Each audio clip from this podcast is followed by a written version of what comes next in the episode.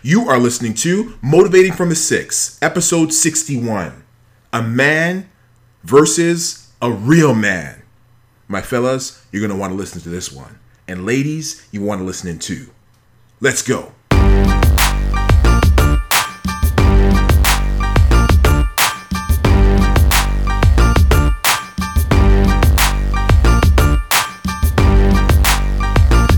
Back to Motivating from the Six. This is a podcast that is intended to change your life. It's intended to motivate you, it's intended to inspire you, it's intended to have you stand up in your circumstances and demand change for the betterment of your life. I am your host, Jeff Martin of JeffADMartin.com. Thank you so much for tuning in today. We got a real special episode. First and foremost, I have to thank you for all of you who have clicked play, who have downloaded, who have subscribed, who have left a rating or review. I just want to thank you because I know that time is valuable. And if you're taking time to listen to this podcast, that means I'm adding some type of element of value in your life. And I just want to thank you for that. Because time is valuable, you can be doing so many other things, but you have decided to listen in today. So I continue to pray and hope that I am bringing value to you and all that you do. If you are listening to this while you are climbing Mount Everest, if you are walking across some hot coals, if you are chilling on the beach of Cuba, if you are in the Maldives, if you are in the mountain, if you are in Belarus, if you are in Bangladesh, I just want to thank you for listening and tuning in. Today, I got a special guest for you. I got Dr. Lawrence McNair. Now, Lawrence McNair, you got to know, we have a real cool conversation about man, about masculinity, about the things about man versus a real man. And what is it? Is it a man? Are you supposed to be a man or are you supposed to be a real man? And we get into some real deep conversations in regards to that stuff. So I think this is a great show for men to listen to. And of course, ladies, tune in as well. We're going to give you a bit of an insight of the way men think and the things that men are up to. And today's guest gives us some of that insight. Dr. Lawrence McNair is a coach, he's a mentor, and he's been empowering men for the last 40 years. He's a speaker, he's an entrepreneur, and again, he's a life coach who has founded a group called Moving Men Forward. He is doing some fabulous things. We have some great conversations here, and I guarantee you this will not be the last time that he's on this podcast. Without further ado, let's get this party started. Here is Dr. Lawrence McNair.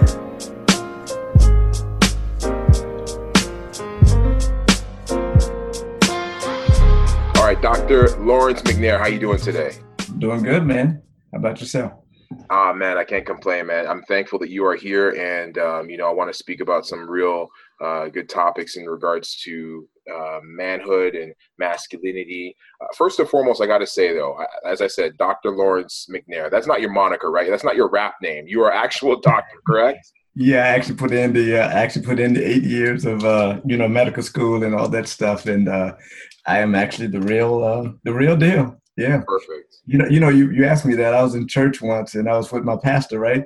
And you know how pastors now are becoming, you know, doctor this and doctor that. And yeah. he, so he reached over at me and he said, "You know what? You're really the only real doctor here in the church today. The rest of it was you know what I don't want to get too far off topic but there's something that's got to be said with a doctor who's put the time and effort in into studying right whether it be medical doctor or you know just in terms of education and then someone who gets an honorary doctorate. Exactly.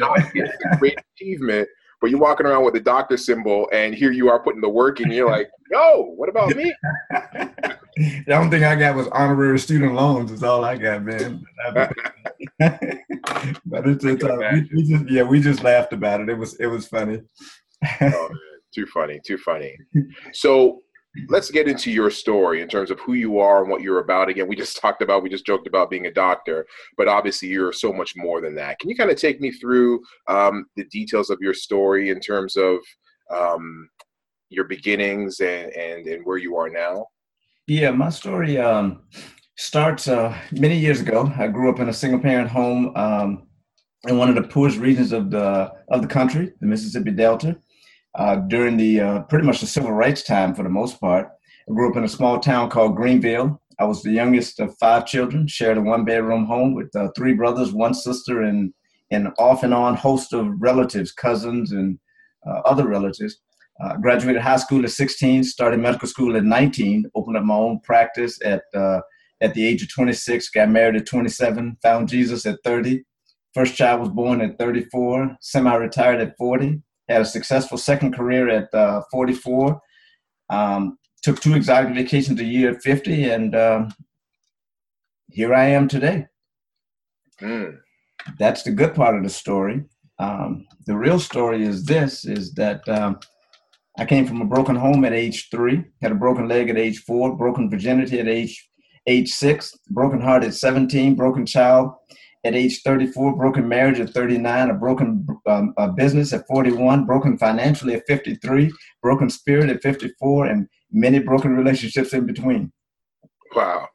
So wow. it sounds good, but there's two sides to every coin and two sides to every story you know I, I love the way you broke that down because the truth is is today this day and age we're all about social media and what we're showing to people what we're showing to the world and people are always showing their good side. Now i'm not expecting people to be taking pictures and videos of them fighting with their spouse and then putting and, and airing that on social media but what i'm saying is you only see the good side. And the way you broke that down you talked about the good side but you also talked about the other side as well. And it's funny because we often see what people are posting on social media and we'll see that we'll be like i wish i can have that for myself. I want that type of life. Not knowing there is a second side like you just talked about yeah there's there's always like i said there's always a second side to uh, uh you know to every coin and you know i've had some you know i've had some great times in my life and i've had some you know some rough times in my life too i thank god that the, the good times uh outweighed the rough times Mm-hmm. Um, I've always been under the the impression that um, all things happen for the good. You know, it's the scripture that says all things happen for the good of those who love the Lord and call according to His purpose. So I've just learned to look at the bad things are a part of you know part of my journey. They're just a part of who I am. So really now I don't even look at it as bad as good, bad or good. I just look at it as a part of the process. And even though you, you know when you're baking a cake, you have to um, you have to crack a couple of eggs you have to crack some shells and sometimes in life you have you know you become a little cracked but the good part is on the inside. When you think about baking a cake again you mix in some flour you mix in a pinch of salt you mix in the cake mix and all that stuff and you start to beat it around. And sometimes life beats us you know to a pulp just like that you know some you know sometimes. And then other times um, life can get heated up. If you take that same cake in order to make it rise you got to put it in the oven and put a little add a little heat to it. And sometimes life adds heat to us and only thing that it does is causes us to rise so you may have the broken eggs, you beat up flour and all that stuff, you put in the oven of life, heat is put up under you, and you just kind of rise to the occasion. And that's pretty much the way my life been. So I just look at everything as baking a cake, and I wonder what it's going to turn out. You know, wonder what it's going to turn out to be. And so far, so good. I love that. You just mentioned something that reminded me of a song by Smokie Norful where he where he says, I've had so many ups that far outweighs my downs. And mm-hmm. that's always been a line for me because you can always look at the good side and the bad side and you could pity yourself. You could, you know, swim in your misery or you can look at your whole entire life and say, you know what, things are going to happen, but I got to live for the good and just continue to, to strive as much as I can. You know, and I think that that brings us to a, to a great point too, because it talks about mindset and perspectives because that's pretty much what life is all about. Life is about perspective, not really what happens to you, but how you see things. You know, how you see the things that happen uh, to you. We're always going through that through the old cliche about is the glass half full, is the glass half empty, and um, it, we we talk about the idea that if you say the glass is half empty, that you know you're a pessimist. If you say the glass is half full, half full, you're an optimist. And it's really talking about a mindset. Whereas if you see a glass as half full, your mind starts to say things like, man, I got to get some more water lately, or I'm almost out of water. In other words, the mind just takes that thought and it perpetuates it. Mm. If you mm. say the glass is half full, your mind will say something different, like I got enough water to last me, or I don't need any more water right now. You see mm. how the mindset starts to change, and you start to cultivate a certain a certain way of thinking. The problem is we don't t- we don't pay attention to that. We take the cliche as it is, and we right. don't work out the details of the cliche to practice the idea of my mind is going in a certain direction. Let me practice sending my mind in that direction and keep that habit going. And then I'll turn into a perpetual optimist. But it takes a lot of what? It takes a lot of practice to do it. So a lot of us go into these down spirals because we've allowed our mind to go into these down spirals and we didn't catch it mm. and pull it back, you know, and pull it back up. And you have right. to control it. If you don't control your mind, your mind will control you for sure. And it, absolutely, it, I, I, I, I'm sorry. So go that. Go ahead. I said it'll go in all directions. Yeah, absolutely. You're, you're right. And um, let, let's kind of stay on that topic there, but let's kind of move into masculinity. You have a company called Moving Men Forward. What is that about? Uh, moving men forward is, is really uh, where I where I do um, private coaching. You know, I've been coaching men for over forty years. Uh, actually, I got into coaching men even before I knew I was coaching men because I did it back in high school and you know even junior high school. I was coaching men, not knowing that that's what you know that's what I was doing. So I've coached men on private basis, you know, for most of my life. And moving men forward is me really taking that public, taking uh, my men coaching men's coaching program public I used to teach this thing, and I still do. It's a part of the men's uh, moving men forward. It's called six dimensional uh, lifestyle. Whereas I teach men how to create a six dimensional lifestyle or how to set goals and accomplish goals in six different dimensions of their lives physical, spiritual, social, mental, financial, and family. And we go through setting goals in each one of your uh, each one of those areas. Because what happens is, what happens is, uh, a lot of times we set goals in certain areas of our lives, and then other areas start to falter or doesn't get enough attention. So if you got something going on in six different areas, there's always something popping. So I may not be happy about my finances, but I can find something happy in my family. I can find something happy spiritually. I can always find something, you know, to be happy about. Also, you got to remember that goals are seasonal. You can plant certain you can plant certain vegetables in certain they won't grow in certain seasons. Right. So there, there, are a lot of times when it may not be time for me to grow financially, and I'm trying to push it and trying to make it grow, and it's not really growing, and not really anything. You know, there's not anything happening. That may be a time for me to grow socially. Maybe I should go out and meet some new people who can attribute to my finances when it's time for me to plant those financial seeds. So we have to know the season that we're in, and moving men forward is just about that. It's a very simple concept, and it's about moving men forward. If you're stuck in any area of your life, we just help to get you know get give you that little push. Give you a different perspective you know on life. Give you a different perspective on your goals. And in every area of your life we try to give you a different uh, different perspective. Another thing we teach in that is what we call self-observation. Uh, self-observation has been taught you know for many many years uh, by a guy called uh, Gurdjieff. He taught about self-observation and it's about just stepping outside of yourself taking a look at yourself and seeing what you're doing and what you know what's happening in your life a lot of times when things happen in our lives we take on that thing but self observation means that we don't take on that thing. We step outside of it, uh, step outside of ourselves, and let that thing be itself. In other words, if I don't have any money, I'm not broke. There's just no money in my bank account right now. So okay. if I can step outside of myself, I can look and see what I need to do to get money back in my bank account. Mm, and that's like what, and that's what self observation and we, we we teach that really really heavy into self observation because we don't observe ourselves and we don't. I think Michael Jackson said it. You got to start with the man in the mirror, and that's what self observation is all about. It's about starting with the man in the mirror, not just looking at him, but Michael said this and asking him to change his ways. Mm. Ask him to change his ways, and that's something that we don't do. Now, pre Michael Jackson, when it comes to uh, self observation, the man in the mirror, pre observation, I mean, pre Michael Jackson was Jesus Christ. Remember again the lady with the uh, that was caught in the act of adultery. Yes.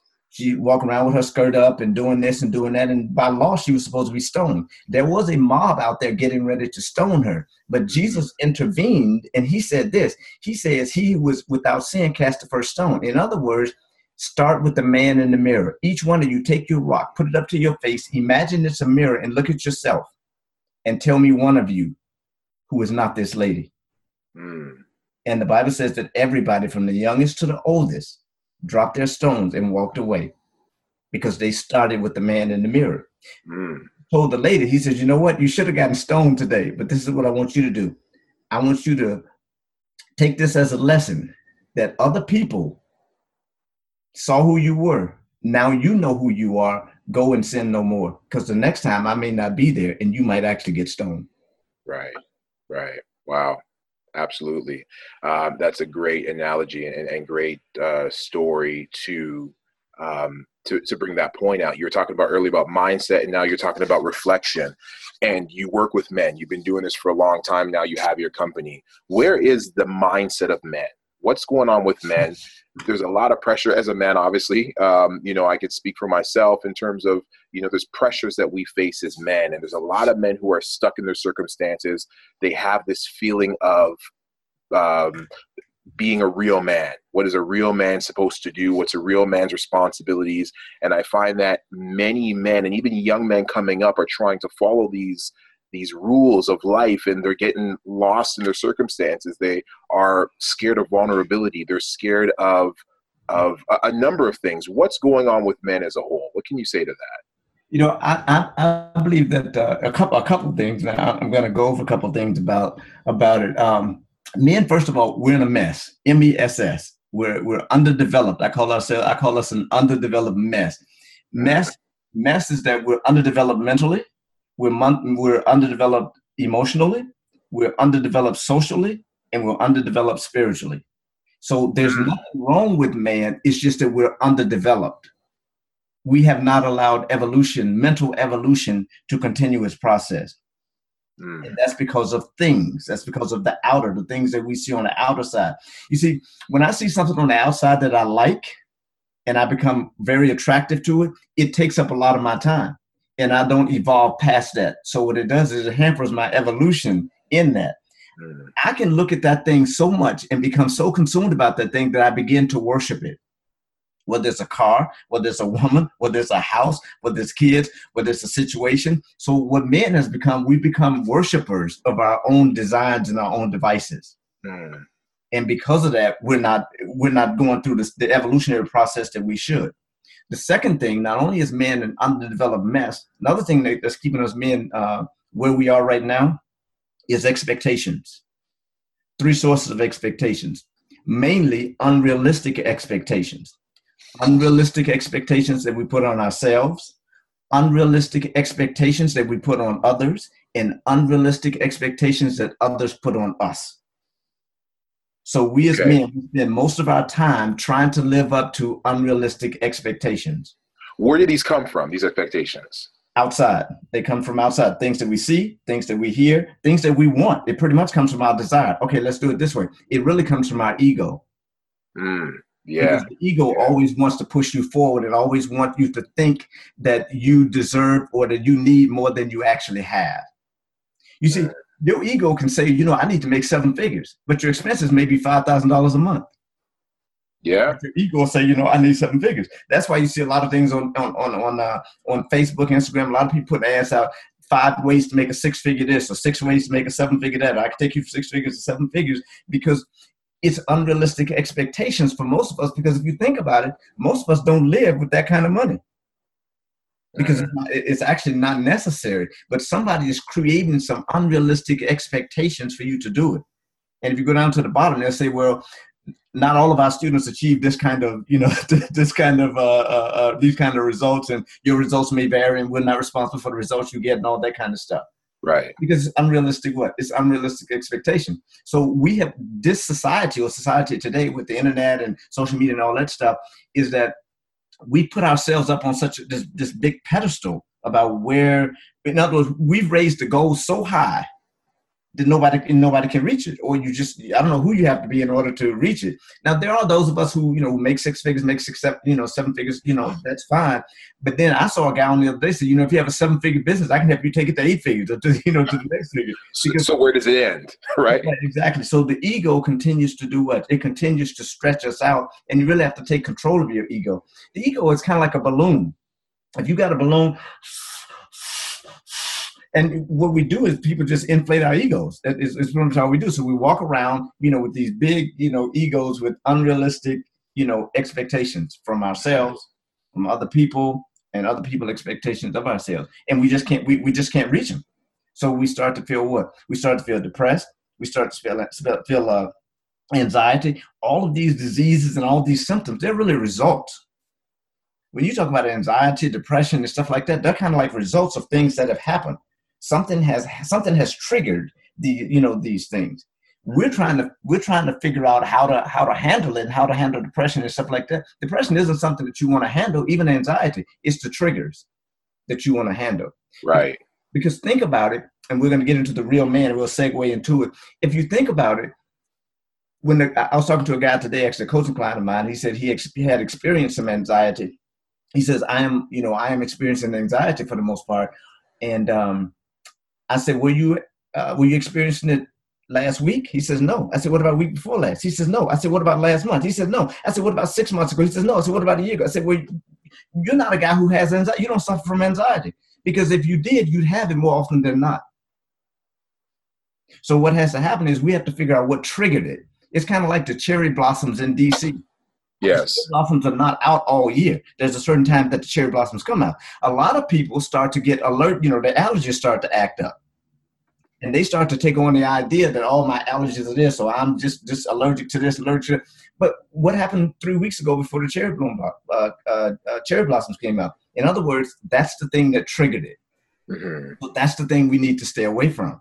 Right. way from what the same thing with anxiety and depression. There's certain things that the trick that triggers it, and we have to find out what triggers these things and go back and try to correct, fix, or disconnect from those triggers.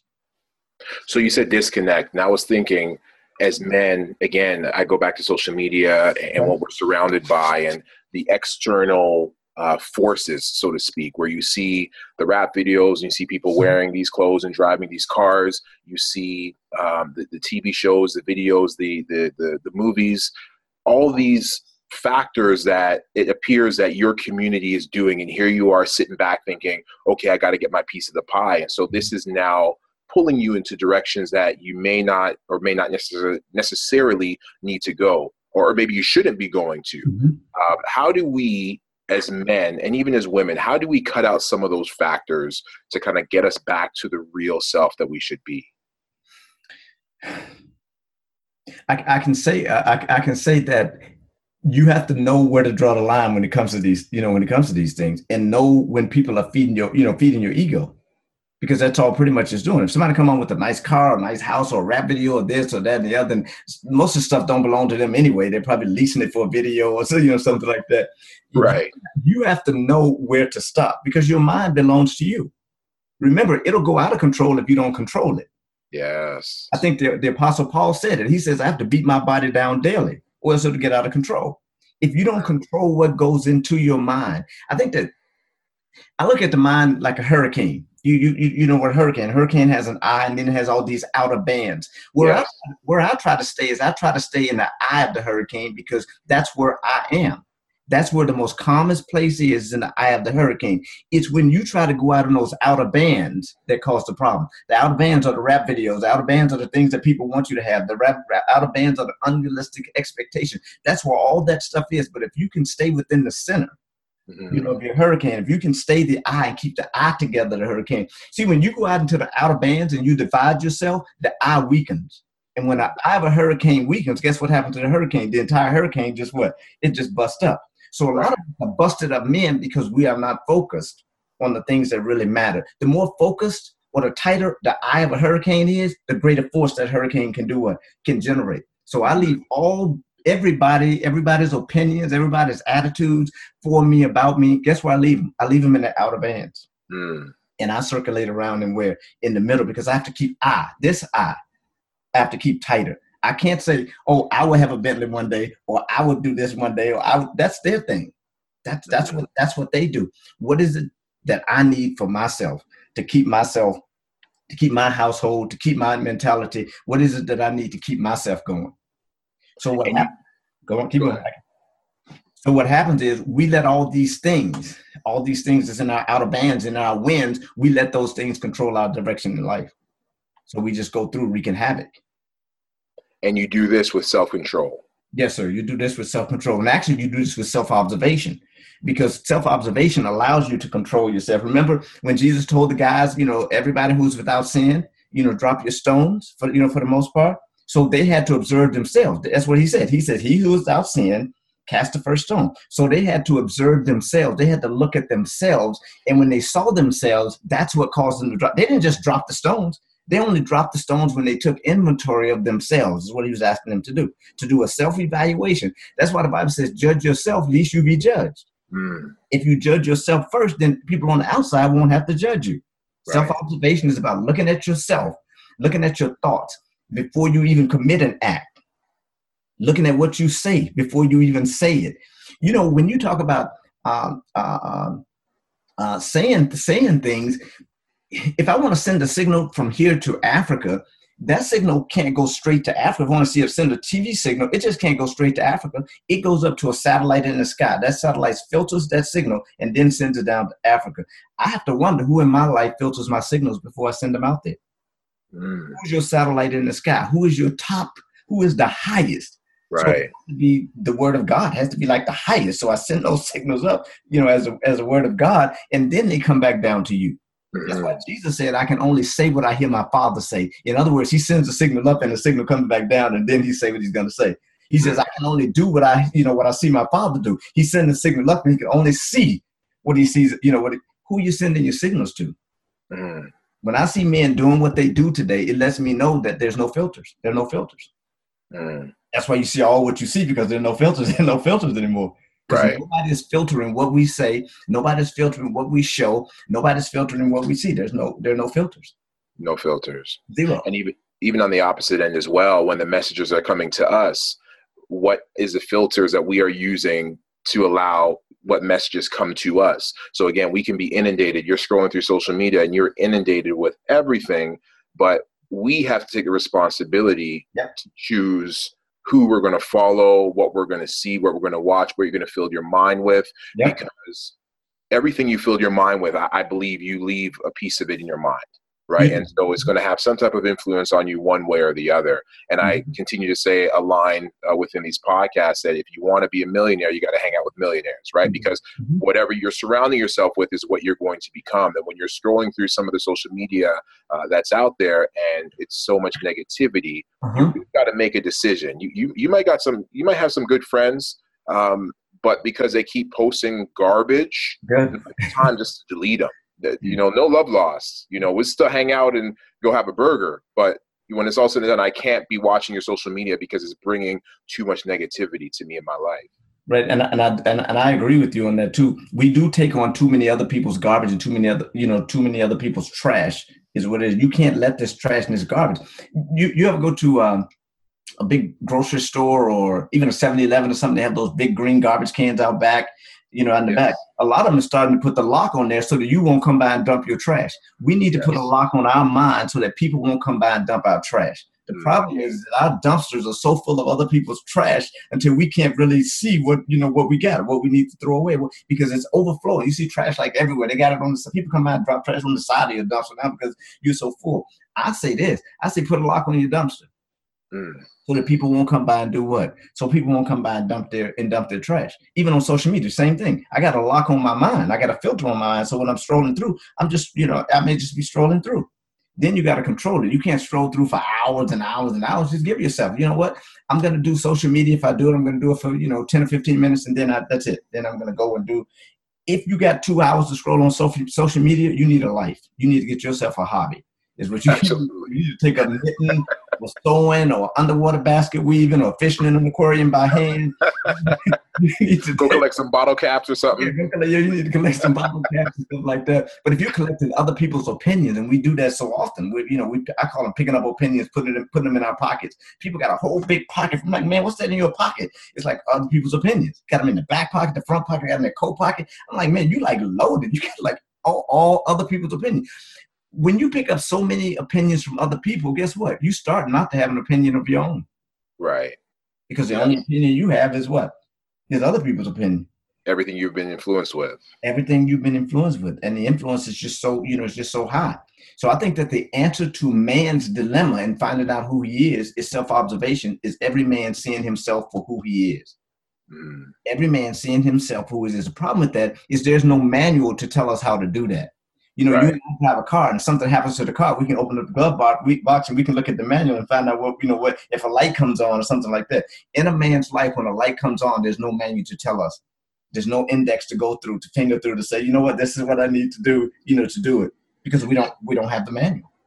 And on top of that, we as men don't want to go out and ask for help either. So when that light does come on, we don't want to go out and start looking for help to say, how do I fix this problem? Mm-hmm. And and that gets us to the point that we were talking about being a real man. Mm-hmm. What is what is your definition of being a real man? Well, let me tell you what my definition is not. it's not the one that we walk around with today. The one saying that we're a real man because you pay child support, a real man because you walk your children in the park, or he's a real man because he's got a job and anything like that. A real man, I, I think it's just it's just a clichéish thing. There's no such thing as a as a real man you you you're just a man. That's it. You're just a man. Because we've gotten to this point where we're no longer being men. We're trying to be what we call a real man. What it is. If I take care of my family, that's what a man does. Mm-hmm. I got a job, I got my own business or whatever. That's what a man is supposed to be. So what has happened is a real man has really become. I'm throwing it into the to the pile of what we talked about the, uh, uh, earlier about unrealistic expectations because trying to be a real man runs us into unrealistic expectations. It's what other people think we should be. There are a lot of people that you and I see in the see out. Uh, we see them whether on social media or wherever, and we think that they're real man because they're doing this, this, and this. Then we find out that they got all kinds of stuff all messed up, you know, everywhere. And we've had them on as, as a real man you know, and then we, we say the opposite. We say, oh, well, he's just a regular, you know, he's just a regular man. We say that when we do bad things. Oh, I'm just a man. Oh, he's just, you know, I'm just, a, you know, I'm just. But that's what that's what you really are. A real man is a guy who is real with himself. Remember, we talked about again. Jesus telling the people, "He who is without stone, you know, right. Uh, he without sin, cast the first stone." That's a real man. It's the man who's able to look in the stone and see his face and realize that he is not doing what he's supposed to be doing as a man he realizes that and he goes back to being a man. So, so he, he looks at himself, he's able to self uh, assess himself, and then he takes action on what needs to be done. He takes action on what's need, what, what needs to be done, and that takes him back to being a man as opposed to being a real man. Because a real man is a man who we, who's a stand up guy. A real man puts on you know, I can drive around in whatever, whatever, whatever with 24 inch wheels or whatever, whatever I want. And you'll say, man, that's a real man. That's, that's who, you know, that, that that's who I like. And that's a problem with us because even our kids, they think that rappers are real men. You know, they think that the things that a lot of people sagging your pants, you think a real man sags, but that's not really what, that's not really a real man. There is a man inside of that real man beckoning to get out. There is a man inside of the real man beckoning to get out. And a real man is a guy who's willing to be real with himself. That goes back to what you said about being vulnerable right? A right. real will be vulnerable because guess what? When you're vulnerable, you show the you show the real man. Mm-hmm. I had a friend of mine, um, and, and I had a friend of mine once. He, I think he thought I was a real man until he started to read my story about the broken virginity and the brokenness. You know that part of my story. When he when he first heard that part of my story, he sent me a text message, and he said, "Man, he said, you know what? I loved you as a person, you know, in the beginning, but now after I found that out about you, I love you even more because what you've done is that you have showed the Clark Kent inside of the Superman I thought you were. Okay. I thought that was so awesome, you know, that, that he would that he would bring that out. He says there is a Clark Kent. So what I want to say to people is this is the man is the Clark Kent. Now the real man to us may be the Superman. Mm. Real man because he go out and do things and he rescue people and fly through and jump over train, jump over you know tall buildings and stuff like that and stop uh stop these bullets. That's a real man. Mm-hmm. But the real man is just that. The man inside of Superman is Clark Kent. You know, Lois Lane is not in love with Superman. She's in love with Clark Kent. She's in love with Clark Kent because that's the real man. you know why? Because Lois Lane never wanted to set up unrealistic expectations of herself. She knows that she could never have Superman to herself. Mm. Yet in our eyes, he's the real man. Right, but right. Lois knows better. Lois knows that the real man is not the man in that cape. The real man is the man who's on the standing on the outside of that phone booth. That's the real man. The real man is the one who has that picture camera taking pictures. The real man is that journalist, Clark Kent. That's who she's after. Lois is a lot smarter than we thought she was. We just thought she was Lois Lane. But Lois knows a real man when she sees him. She knows that Superman is not the real deal. Mm, mm. She knows that, that man is Clark Kent. Yeah, I'm, I'm liking that. You know, as you're speaking, it reminds me of a story. I remember growing up, there's a friend of mine who was getting some real bad grades in school. And so his mm-hmm. mom went off on him and he was like, you know, I can't believe my mom's going off on me. At least I'm not out there going out there and having babies. At least I'm not out there stealing and robbing. And I was thinking, you want to be celebrated because you're not out there having babies? Like you're not stealing and robbing? Like that should be the norm. You know what I'm saying? Like I know obviously in that situation he's trying to find a way out from his bad grades, but my mm-hmm. point is, is that people want to be celebrated for certain things that mm-hmm. We should be as men we should be doing already. Like we should be taking care of our kids. We should be if we're not with the mother we should be paying child support. Like these are not things that as you said defines us as being a real man. A real man pay, pays child support. A regular man who is supposed to do his duties as a man pays his child support takes care of his wife takes care of his children goes out there and makes an honest living and tries to change the world in many positive ways and you you are you are exactly right. I, I agree one hundred percent. Even talking about child support, I think that we as men we get we, we get that kind of misconstrued sometimes. We say that we pay child support. You really don't. Because if you give the child support, then the state won't have to make you pay it. Now, mm. I have to put some of that toward women too, because sometimes women file for it because that's just their mentality. Why? They file for it because they figure you're not going to pay it. Because a real man, eventually, the one, the real man that you think you are, eventually is not going to pay. He may start out paying a few, you know, a few months, but after that, he's not. So what she does to protect herself is she put the man on the real man, the government. She put the man on the real man because the man can't find himself inside of the real man. What happens is we get lost trying to be a real man. We really lose. I think that that's where masculinity is lost. Masculinity is lost trying to become a real man. And we've set that out there for, for people. I have a 21 year old, you know, uh, son too, and we set that out. You know, this real man, and that's nothing. That that's that's nothing to go for. Just be a man. Just mm-hmm. just be a man. Be the Clark Kent in your life. Don't worry about being Superman. Just be the Clark Kent. Be the Clark Kent. Absolutely. Absolutely. I'm loving that. I'm loving that. So speaking on that, again, as men and the whole vulnerability thing and and men just not being the open type of creatures that we should be maybe that you know as as women can be um, mm-hmm. you talked about your story in terms of things you went through i know mm-hmm. you have gone through a divorce you mm-hmm. have uh, you talked about the age of six losing your virginity these mm-hmm. are things that as men uh, a lot of men out there have gone through some of these circumstances but they're not able to speak about it they're not able to get through it and these are some of the things that are holding us back as men. How can someone who's gone through some type of issue in their life how can they actually get through and actually continue to use um, what they have to to just continue to move forward and, or even use their story to help them along their journey? I think one of the things come from uh, from you redesigning your story or reframing you know or reframing your story um, you know even what i went through you know at age six you know having my virginity broken by you know by actually a family member who had just happened to be a male for the most part that affected me throughout my life it, it has reflected every relationship throughout my life because I didn't know what was going on. I had sexual identity crisis for oh, oh my god, all my life. I've, I've, had sexual identity crisis because you know because of what happened. It just it, it, just a couple of years ago that I started to own my own truth about it and started to reframe my story that I was telling myself about it as opposed to the story that I needed to be tell you know needed to be telling myself about it. So I had to go from victim to victor, you know, in that.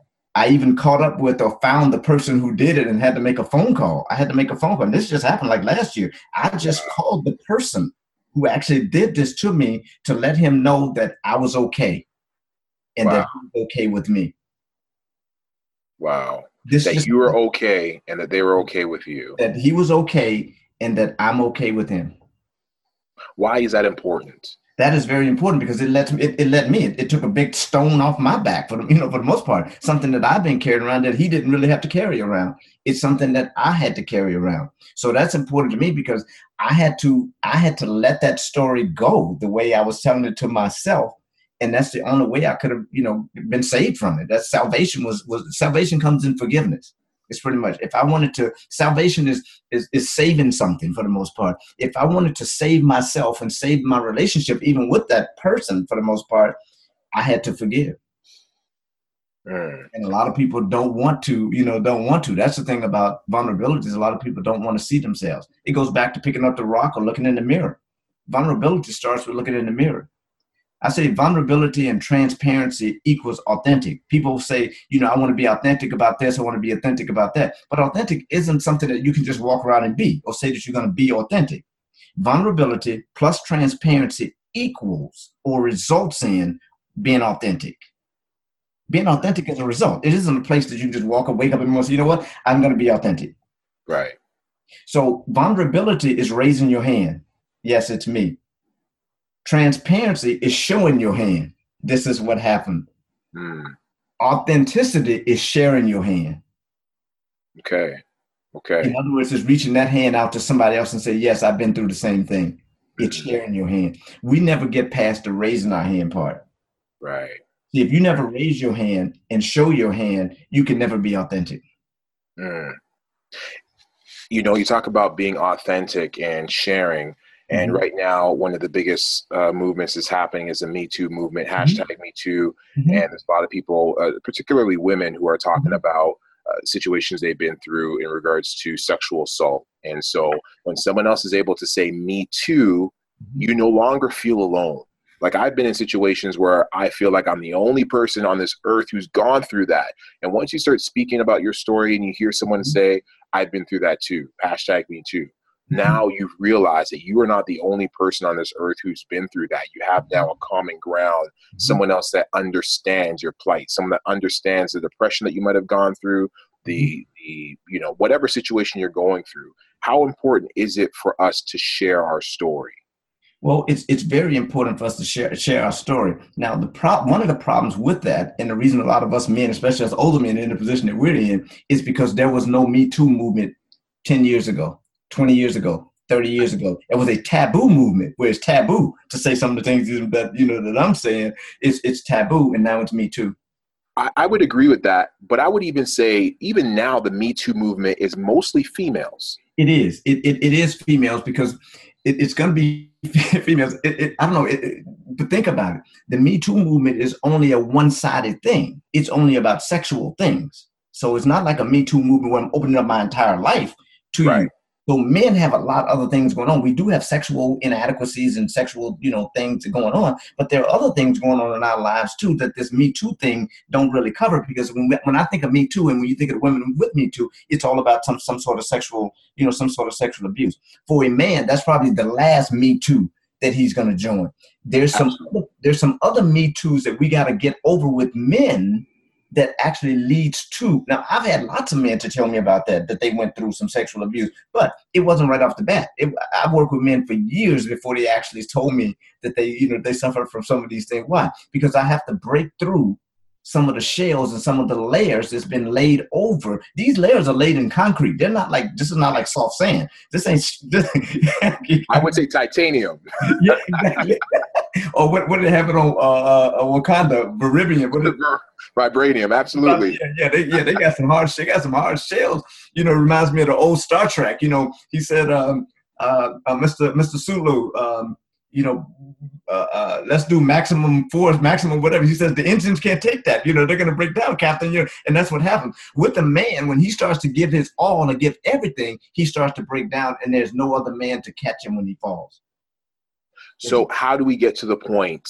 Because you've been working with men for a while. How do mm-hmm. we get to the point that we can get to our own version of Me Too? And when I say our own version, it doesn't have to be mm-hmm. online. I'm just talking about men sharing, men being able to get to their most vulnerable place with each other so they can mm-hmm. be All right. broken down to be brought Okay. back up. How do we get to that point? Okay, that's easy, but we have to reverse engineer it. You can't do it by getting men together and expecting men to share. A man has to share with himself, has to share himself with his chef, eh, with himself before he shares to anybody else, with anybody love else. that. The Yeah. problem is, is that we're not sharing our deepest, darkest secrets to ourselves. We are hiding from ourselves in ourselves. I Yeah. I I hid a closet inside of a, I hid a closet inside a closet. I have a secret closet inside of my closet. Is what I have.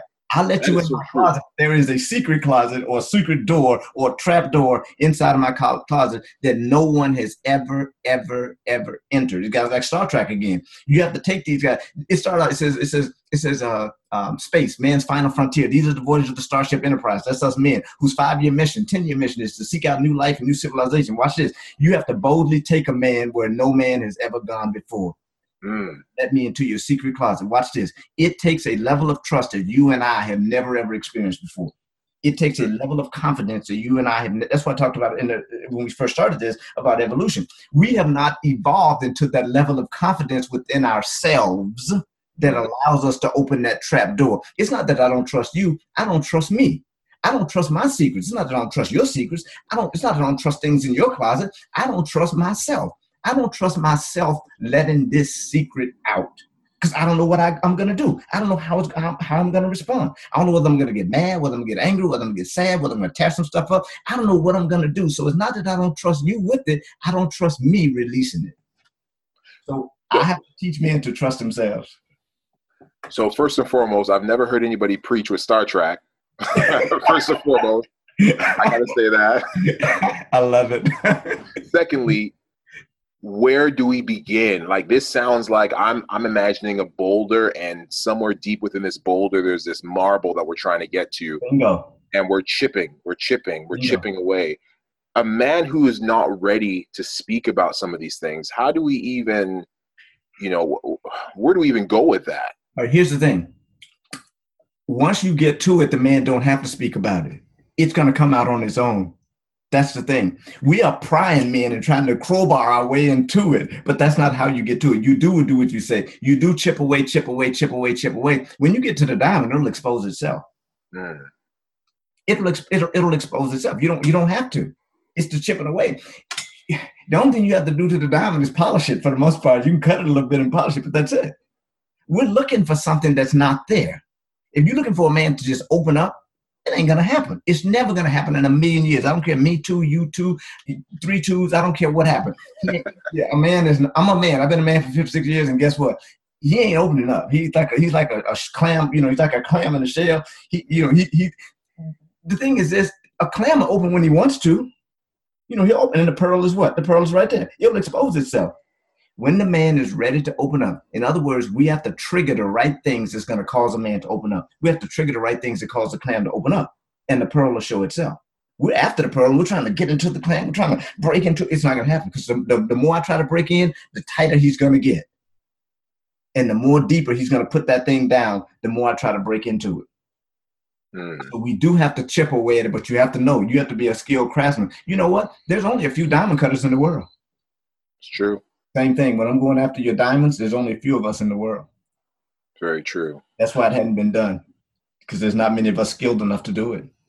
Absolutely, absolutely. Yeah. Well, I commend that the fact that you're doing it and you know you're finding success in it because there's a lot of guys who do have a lot of baggage just buried deep, real deep inside, and a lot of them are suffering. And mm-hmm. when you mm-hmm. see them act out, you see some of our children. I say mm-hmm. children, but you know some of the teens and in the 20s are out there. They're grabbing guns. They're selling drugs not even wanting to look to see if there's any other options. It's become a thing where, you know, at one point, maybe there was no options, but now that there's other options, there's things that are growing out there, they rather just go to the negative. And because they come with baggage, some of these kids at very young ages come with bag- baggage. I think that you said a good word here, a good word. You said options. I think that men, even kids, you know, boys, they draw to the options they draw not to the options that that that that impresses them the most. If this rapper is out doing this or shooting or you know in a game whatever it is if if that's what appeals to them you know that's what they're going to be that's what they're going to be drawn to. We just have to put some other things in in front of them you know they can be drawn to. It, it is a tough job. I think it is the toughest toughest job trying to steer men because men have their own mind and men are steerers. You know, we are steerers by nature, but to be a steerer of the steerer is a tough. I mean, it, it's the toughest thing that you ever, uh, you know, women are easy because you know when I when I hear my girl talking to other women, you know, uh, on the phone. There's a girl, you know what? I felt this lump in my breast, and I don't know what it is. they're on Facebook or whatever live, like we're on. She'll hold it up, you know. So can you and I'm like, that is so. That is so awesome that they can actually like just be that vulnerable with each other and be that transparent with each other. You know, if I got a a, a, a knock on my knee, I ain't showing you. Ain't like gonna pull up my pants leg and say, you know what, man, look at this knot on my knee. What you think about that knot on my? I had that knot on my knee to grow big as an egg, grow as big as a you know a grapefruit next week, and you be limping around like, man, what's wrong with you? Like, man, I got this big knot on my knee. I'm like, let me see, man, I let you see the knot on my knee. Like, what's wrong with you? And that's what happens with men is that again, when you ask them for stuff, they bury it even deeper. So you really got to know how to, you know, you really got to know how to uh, how to do. It's a it's a tough thing. Like I said, we're, we're just underdeveloped, and that's why I call it moving men forward because I move you one step at a time. Mm-hmm. I'm not trying to, you know, trying to tell you what to do or trying to make you somebody. I'm trying to allow you to see you and allow you to self-correct, allow you to correct yourself. So you mm-hmm. could, here's a, here's an example. Here's a man who who was his wife was complaining about he was a cheater, and even he said, you know, I'm a cheater.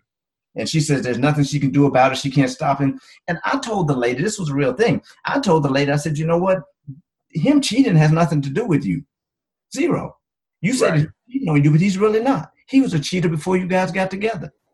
He used to cheat in high school in, in class. He used to cheat in elementary school. In other words, he's a bona fide cheater. He's certified.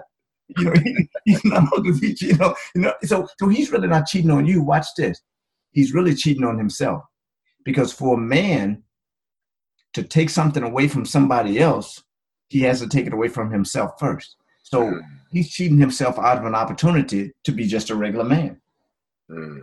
So he has to cheat himself before he cheats you. So when he comes to me and tell me that my husband's a cheater, I say I'm not worried about it. Just like the lady who's called an act of adultery, I'm not worried about the idea because I know that cheating is a result of something.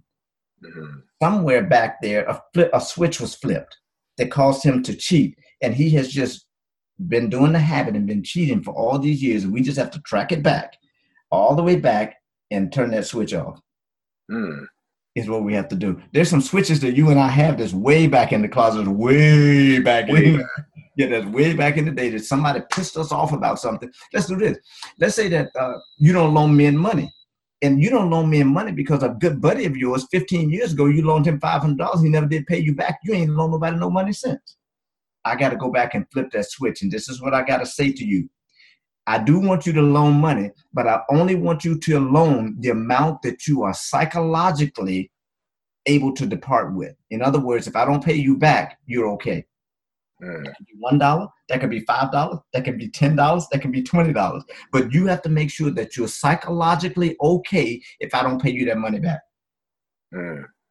And I do that and I make it a habit. I loan five and I'm okay. Nobody paid it back. I said, okay, I feel good. It didn't trigger anything. I'm not mad, I'm not angry, I'm not upset, I'm not furious. Then I may loan 10. Mm. The joker didn't pay me back. All right, I'm okay. I'm good with that. And once you get to your limit, once you get to that number where you know that you're gonna go off and you know not gonna be friends, not speak for 40 years, that's where you cut it off. That's your number. My number is $350. I'll loan a joker 350 and that's it. Because that's only that's the, that's the total amount that I'm psychologically okay with losing Mhm. and not flipping any switches. Does that make My sense? amount's my amount's about two dollars and fifty cents. I'm just saying. I, I give you two. I give you two fifty. I'll give, give you two fifty. Bring back my change. Um, but, but I agree with exactly what you're saying. And, and for people who might not be able to understand, what I kind of related to is the money mindset. And this is something I've been really looking into and where you get your thoughts about money. And if you come up in a situation where you're in poverty and mom and dad just don't have the money, um, you're going to be hearing, you know, certain things. Oh, money doesn't grow on trees, and you know we Mhm. can't afford that. And so you grow up with this mindset about money, and so you limit yourselves in terms of how much you can make, how much you spend, how much you uh, put out, uh, even the Mhm. way you manage money. And so this is ingrained in you from a child. And so Mhm. you're talking about the same thing, but even just as a man, some of the things that's happened to you in your past are reflective of where you are now. So you're a grown man, you're in your 40s, you're in your 50s, your 60s, and you still don't know how to settle down, or you still don't know how to take care of your children, or be there for for as a friend or in a relationship because of Mhm. something that's happened in the past. and you have to cultivate new habits. First of all, you have to bring in new habits, then you have to cultivate new habits. I think that you and I have a phone. We have, we have a we have a you know we have a uh, a smartphone. Every once in a while, that smartphone would, will send a message to me to say that there's you know something I need to update my internal operating system. Yes. Men do not update their internal operating system enough. Now, watch this. If you do not update it, some of the apps that you have on, some of the thoughts that you think are not going to work. Some are going to work slower. Some are not going to, you know, do anything at all. But we men, we don't evolve because we don't update our internal operating system. So there's some thoughts and some habits and some rituals that we've been going through. They don't work the way they used to. They may work slower. They may be antiquated. They may be outdated all that comes with what? All that comes with self-reflection and self-observation, seeing what I need to update. You and I may go buy a house, and we may be, we may look at the house and we may say, you know, we need to do a lot of repairs to the house and this and that and the other. But in the end, the house is going to be worth a lot more than you know than we paid for it. But Right. we get to the house and we find out that the electrical, we got to redo the entire electrical stuff. We got to do all the, you know, the plumbing stuff. Sometimes when I look at men, I have to do the whole electrical thing. We have to come in and do, do said, we got to rewire some of the thoughts and some of the things that you've been doing. We got to re-plumbing because some of the trash is not going down. It's not flushing. It's coming back up. Whatever, mm-hmm. whenever we flush it, it just comes right, back up. We got to do it. We got to do. We got to drain or call rooter. We got to stick that that snake thing down there. Right. You know, run around a little bit until we clear. You know, until we clear some things up. So a lot of men are dealing with clarity issues. We don't know where we want to go or what we you know what we want to do or who we want to do it with. We we have no clue what we're you know what we're doing. Men are just kind of like out, in, out. I call them orphans. We're just orphans. We're just out in space. We're just kind of just space cadets. We're just we're just out here just you know, and we're afraid. A lot of men are afraid. They're afraid that they're becoming uh, obsolete because women are doing a lot of things that we used to, you know, we used to do for the most part. They're becoming, uh, we're becoming obsolete. And guess what? When something becomes obsolete, it really doesn't know what to do with it itself, so it starts to pervert itself. It starts to do things with itself that it wasn't originally made to do. Mm, wow. You know, I, I know we. I feel like we're just scraping. we are. like there's there's so much we can get into and um, I'm definitely going to have you on sooner than later so we can continue this conversation in this podcast. Because yeah, we really just started scraping the surface about men and masculinity, and you, you know, just just the benefits of us being who we are supposed to be. Yep, as opposed to who somebody else think we should be or the world think we should be. Absolutely. And we, we got to create that manual about you know what happens when the when when our check engine light comes on, or what happens when our maintenance required light come on, how to fix that, and how to allow others to fix that as well. We'll Absolutely. talk we'll talk about next time accountability, believability, and credibility. You know all those things because all those things are very important, and nobody is saying that to us anymore. People are trying to sell us stuff. People are trying to sell us, a, uh, you know, some goods, or people are trying to sell us this and sell us that nobody is giving us practical ways of using this information or practical ways of being a man. Mm-hmm. It's all theory. It's all just information. It, you know, it's all it is. All we're doing is unpacking information. But two things happen. When I talk to you, either I'm going to unpack information or I'm going to impact you with information. Mm. And I'm out to impact you with information more so than to unpack. And most people are just unpacking information. I have no clue what they're talking about. You can't. It's not usable. It's not anything that you can use you know, in your everyday, uh, you know, in your everyday life. And we need that. Men need that right now. We need more practical outlets. We need more places that we can go. That's why men aren't in the church because there's not anything practical because the preacher's really talking to women. He's really not talking to men. And men are workers. I need to, I need, men are like ABC. You know, tell me what to do, Pastor. I'll go out and do it and I'll bring you a report back on next Sunday. Right. But next Sunday come, you're telling me about something different. You know, I don't even get a chance to, you know, to to to be happy about what happened the week before about what you talked about because you didn't give me the opportunity because you're so much trying to trying to uh, trying to push your agenda and what it is you want us to know, but that may not be what we as men need to know. So the church is really not teaching. Some churches are. I'm not saying all churches. Some churches are not teaching really what men need to know. They're just giving us information and we're eating it up. You know, we're just and we're saying cliche stuff going around and we're just not doing the work. I mean, it requires a work. It's, it's, that's why Jesus always said again, there has to be a renewing of the mind. And to renew your mind, trust me, Jay, renewing of your mind takes a lot of work to do. It doesn't happen overnight. I mean, you have to rewire yourself, man, and and, and, and redo some habits, get rid of some you gotta know what to throw away, what scrap metal, uh, scrap metal. You just gotta know you can you just gotta know. It's almost like the gambler. You gotta know when to hold, know when to fold, know when to walk away, know when to run, know when to walk away. We don't know that because nobody's talking about that. You got other people and it comes in waves. You, you, see, like a Jesse Jackson or Louis Farrakhan. These used to be our, you know, our idols and stuff. But guess what? Because their message was a part of the civil rights message, and it's not going on anymore. They can't really say we don't have any. We don't have any real leaders, especially us as black men. We, we have no. There's no real. We have no real leadership. Nobody's saying something that's actually moving us as a whole. Mm. There's not one man that you can name that can come on TV or come on radio and say something, and the majority of us listen to. Wow. Nobody. Think about it. You think you tell me who? Yeah, you're absolutely right. There's you're nobody. Right. There's zero person who could, you know, you're right. You know, who, you're right. Who could do. So we're we're we're even more wanderers than white people. We're really wanderers for the most part, and it it it, it shows in our neighborhood neighborhoods. It shows in our schools. It shows on our street corners. It shows in our community. It shows in our neighborhood. All it is is lack of applicable, practical leadership. It's all it shows. Mm. Because with a man, if you give him practical things to do, he'll do it. If you give him a house to build and give him, you know, give him some tools, he'll do it. Even if you do it wrong, you know, if, if you don't read the directions, he'll go out and try to build. We don't have it. There's nothing to build. What What are we building? Mm. I heard Kanye West say when he was going through his little stuff, whatever, you know, the last time, I heard him say that he bought 300, 300 acres or 3,000 acres or something. He's going to build three houses. I'm like, dude, you got 3,000 acres and all you're going to build is three houses. white people, they'll take like 10 acres and build like an entire building for a bunch of other white people, build a Harris Teeter, you know, a Kroger or, or you know, a store under the bottom, build a Rite Aid on the other side, build a McDonald's, you know, they build a whole, they, they just build a community. You, you just walk around the corner, all of a sudden there's a whole community. Right. Now they got a school, they got a bunch of stuff. Three thousand. Right. Come on, dude. And you got like, uh, a, and then you tell me about you got this billion dollar business and all this stuff. And you, I know you don't owe anybody anything, but don't come on telling us that you're out for us and you're looking out for black people and you got 3,000 acres or 300 acres, you're going to build three houses. How much of these houses going to be worth and who can afford it? Wow. I just I just found about 13 or 14 new episode topics just in the last three minutes of what you just said. it, it, it, it, it just doesn't make doesn't make sense to me and that's what's wrong with our men is that our mm-hmm. ego has taken us. We're in flight. You know we're on this flight like this big balloon. You know how you put air into the balloon and the, high, the more air you put the higher it rises? That's the way our egos are. Come on guys give me a break. Break me off a piece of that kit kat bar. It's not it's just not you know it's just not that it's, it's not that deep. It's it's a lot simpler than we made it. We made it mm-hmm. complicated and we call it individuality where we want to be ourselves we want to be this one come on dude. You are nothing by yourself Mm. Nothing but a big overinflated ego by yourself. That's it.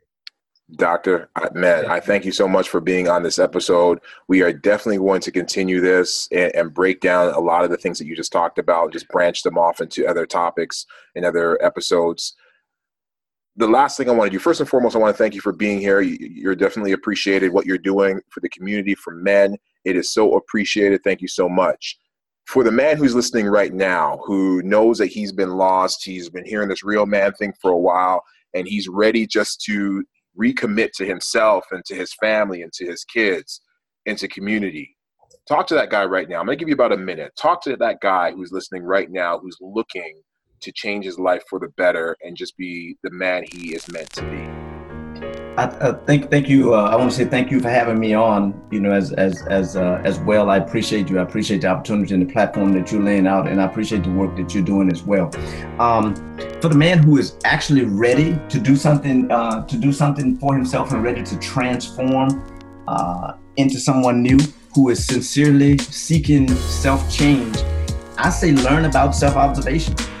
Take a time to take time to inventory your seeds and not your needs inventory the things on the inside of you that are prone to grow as opposed to the things that are outside of you that has no potential for growth. So self-observation, self-change, self-evolution, I, I, I, admonish you to dig into that. Dig into you. There's no time limits. You're on nobody else's clock, you know, about when you do what you do. But take time to look at yourself. Listen again. Get the old CD, Michael Jackson, go on iTunes. Start with the man in the mirror everything that happens in your life starts with you. Fabulous. The good doctor told y'all, you need, y'all need to listen. And I'll see y'all at the top of the next episode. Peace. Appreciate you.